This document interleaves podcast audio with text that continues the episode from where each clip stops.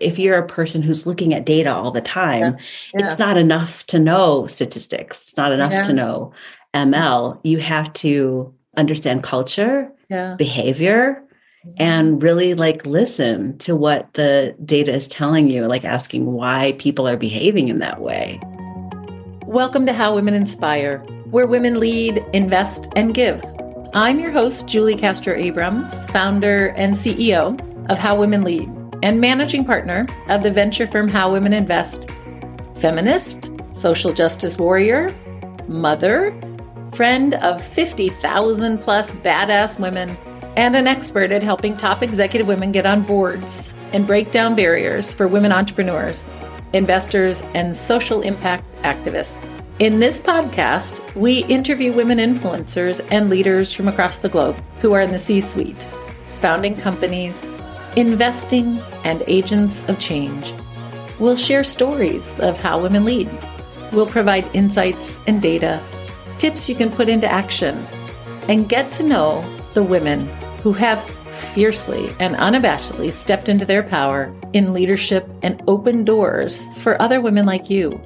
We discuss topics ranging from the journey of getting a board seat how we can counter cultural frameworks that change the way the world views women leaders, what we're doing to close the gender funding gap, and driving equity for women in all aspects of life and career. My goal is that after every episode, you walk away feeling inspired, unstoppable, ready to level up and step into your power and influence. I want to break down the cultural narratives that hold us back collectively and those messy messages you heard that are taking up way too much of your brain space. I want you to know you're invited in because I know that together we can change the culture, change opportunities, and create the future we want for our daughters and sisters and friends.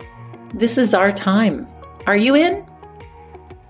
Welcome to How Women Inspire. Today's guest is a 15 year veteran of a marketing analytics industry. She grew up her career from junior to director inside global digital marketing agencies. Her talent for balancing math and intuition turns her analysis into money.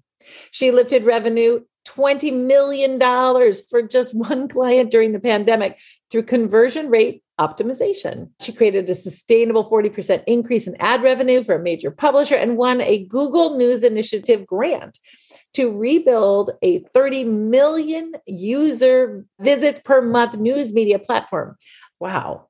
Pouring all that expertise into Clickvoyant's AI data analyst as a service to expand the data driven capabilities of all humans. Let's welcome Mia Umanos. I am so honored to have you as our guest on our podcast. How are you doing today?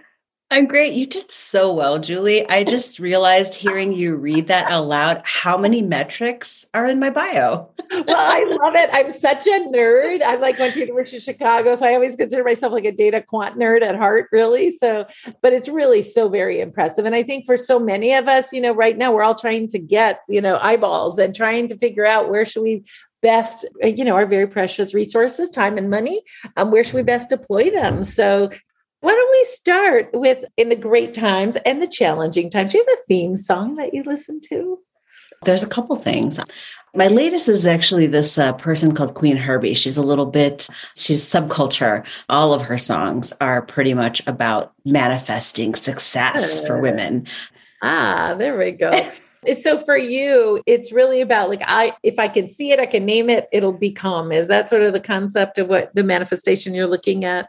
oh, trying to realize in life that reinforces your vision. True. And I think that I balance that also with sort of just always being in flow. Flow is basically this theory of doing something for the purpose of doing it, not necessarily for the outcomes.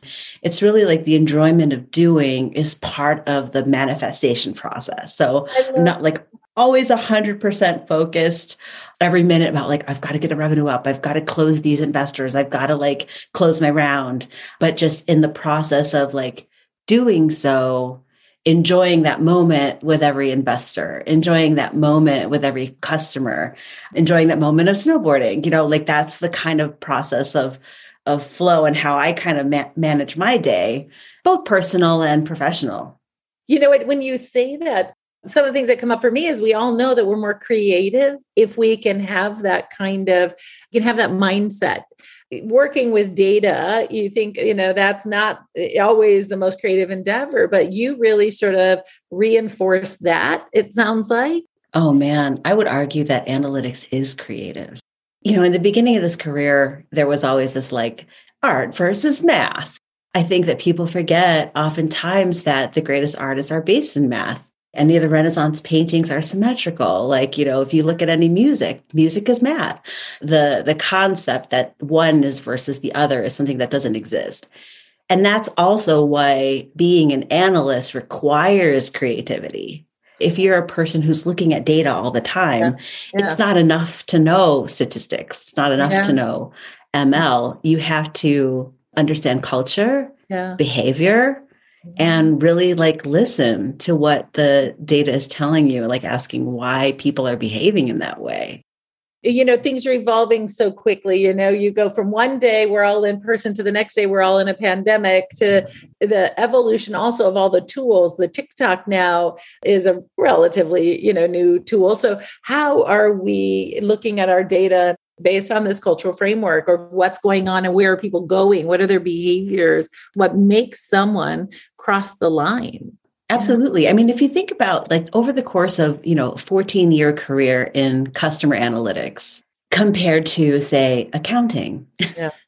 Yeah. how much the people in my industry have to reteach themselves reimagine like when i started it was like you know, Webtrends, Core Metrics, Adobe, Google Analytics.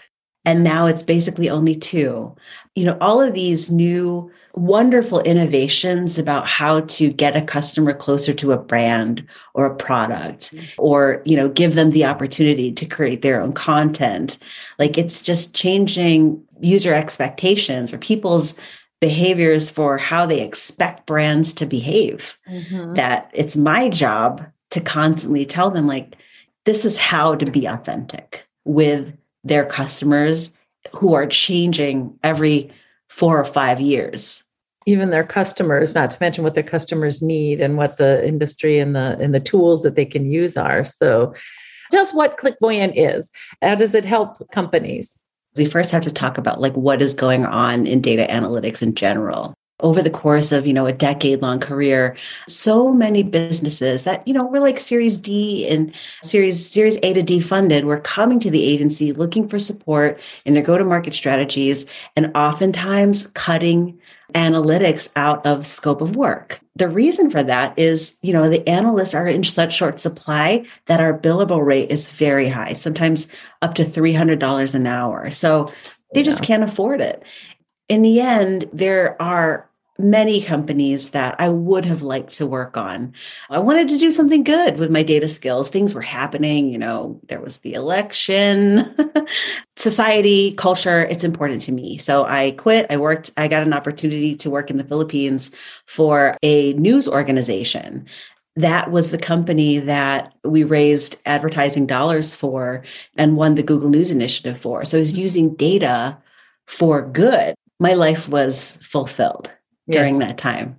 Mm-hmm. You know, mm-hmm. I, I was using data to support something that was promoting civic engagement versus selling jeans or microchips. It felt good. But in addition, in 2021, the CEO of that company who invited me, she won the Nobel Peace Prize. Wow. We were building the beginnings of Clickvoyant at that time with the intention to say, why should anybody take an 80% pay cut to support great businesses like this? connected businesses, sustainable businesses, or even small business, why should they go without? And so the story of Clickvoyant is really Kate and I's attempt to close the gap and make this advanced analysis affordable. I hate inefficiency. So the more efficient you can be with your marketing spend and your time and get to the point. Tell me the the ultimate, you know, information I'm supposed to be gleaning from this data, which is which is just fantastic. We built the product, which is a SaaS that automates the analyst process. What you would typically do is hire a person. That person would then pull the data out of your systems, Facebook, TikTok, Google Analytics, Adobe Analytics, put it all in place, analyze it, maybe put it in another data lake, analyze it there, and then present to you, the stakeholder, CEO, CMO, a PowerPoint presentation of all the findings, maybe monthly, maybe quarterly. So our software actually does that whole last mile delivery, connecting to all this data and spitting out that PowerPoint presentation at the end with speaker notes, basically an entire script for how to present that. So, you know, even you, Julie Castro Abrams, you could go in and present an analytics, data science backed presentation of customer behavior and what to do next to mm-hmm. grow money. The typical business MO is like, oh, well, we need more customers. Let's throw more dollars at advertising. Well, that dollar is getting more expensive. Yeah. So cost per click, you know, getting like the cost per acquisition of a customer is getting much more expensive as Google and Facebook and these walled gardens start to hike up their prices. Anybody who's doing lead generation or e-commerce, those are the two basically marketing objectives that Clickvoyant does best to support. So what we do is take a look at, you know, your your your website data, your landing pages, um, your CRMs, and soon to come, we've got uh, HubSpot data connections to see where is the meat of my revenue coming from? What are the behaviors that signal to a greater lifetime value? And how can I get my customers to do more of these things, establishing more loyalty and more, um, whether you're upselling or interactions leading to a long expensive sale be it a mortgage or you know a lip gloss. Um, clickvoyant really really does well there. So anybody who's trying to get an e- an email lead or uh, sell a product via e-commerce those are the ones that we're going to be able to help the most. can we talk a little bit about you? So mm-hmm. why did you actually start your own company? When you start out you know you're making like $200,000 in annual salary and then you you give yourself 80k to start your own business. It's like it is definitely painful. But i will say this continuing on my career doesn't solve the industry problem.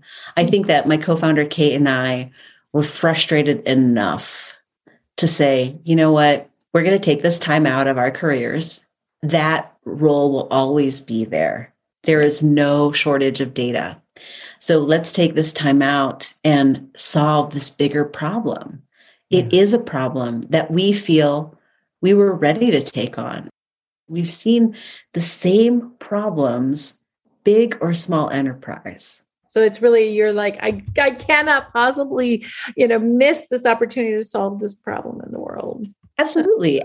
You know, Kate and I both come from entrepreneurial families. Mm-hmm. Um, both of our dads uh, actually lost their shirts in the dot com wow. bust because you know they had services business they didn't really know how to transfer that into yelp or figure out how to get found in the digital yeah. environment and and they tanked and yeah. so kate and i are always thinking like well you know if our dads had somebody like us they probably would have survived it that is the subconscious motivator yeah.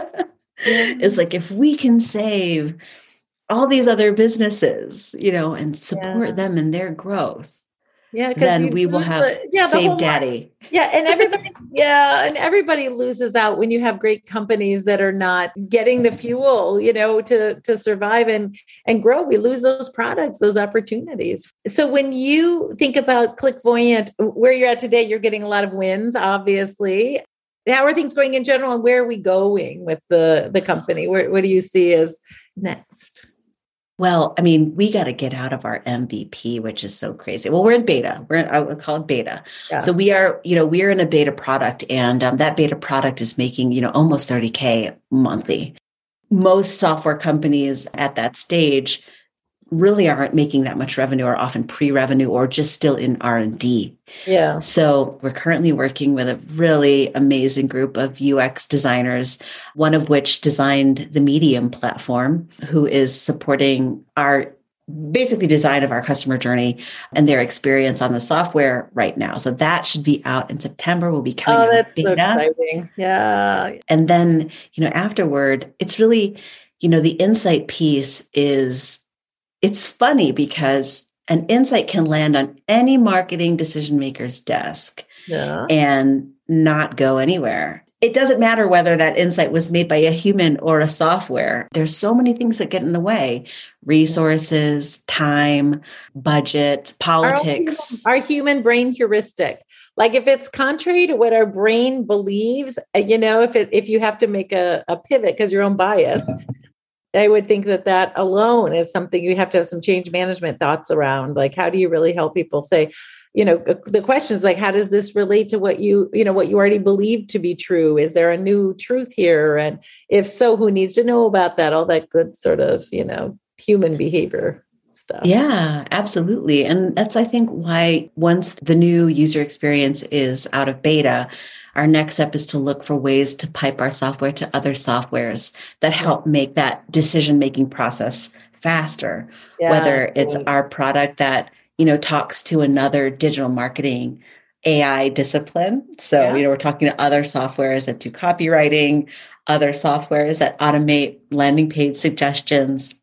You know, these software is starting to make recommendations for you. It makes it that much easier to act. Yeah. This is very fun for me. Let's talk a little bit about you as a leader we just started this call with talking about how you stay in flow. And I was remarking how you really draw people in because of how you show up.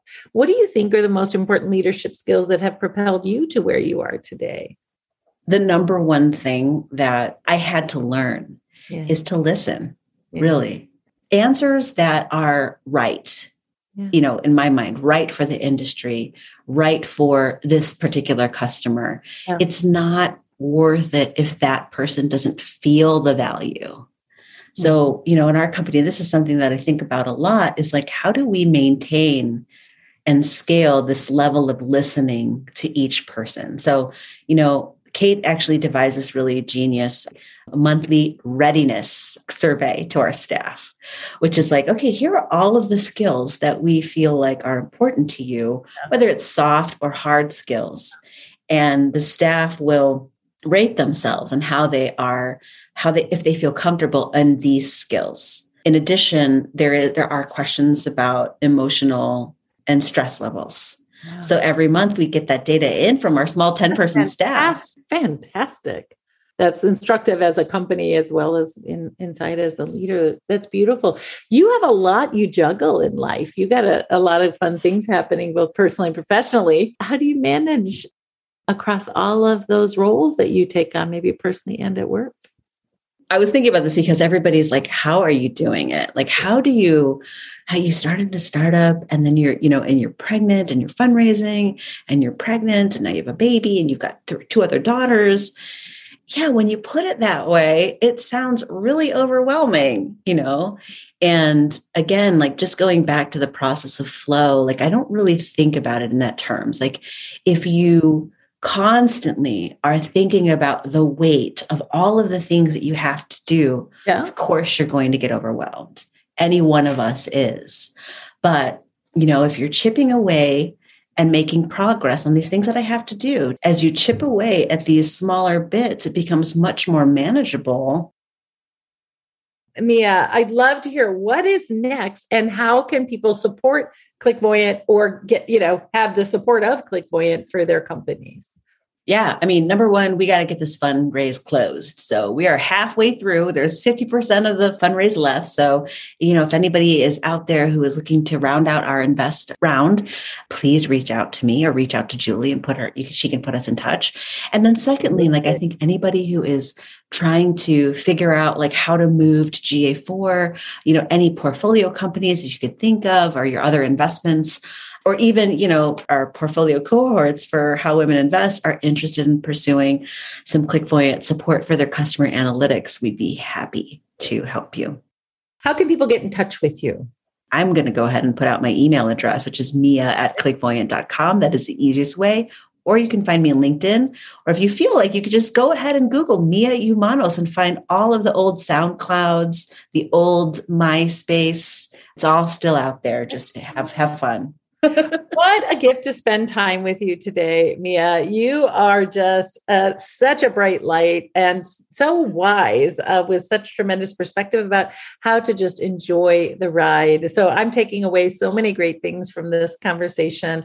If you would like to hear more episodes like this, you can subscribe to our podcast on our website at howwomenlead.com. Or, of course, you can go to LinkedIn or Instagram at howwomenlead.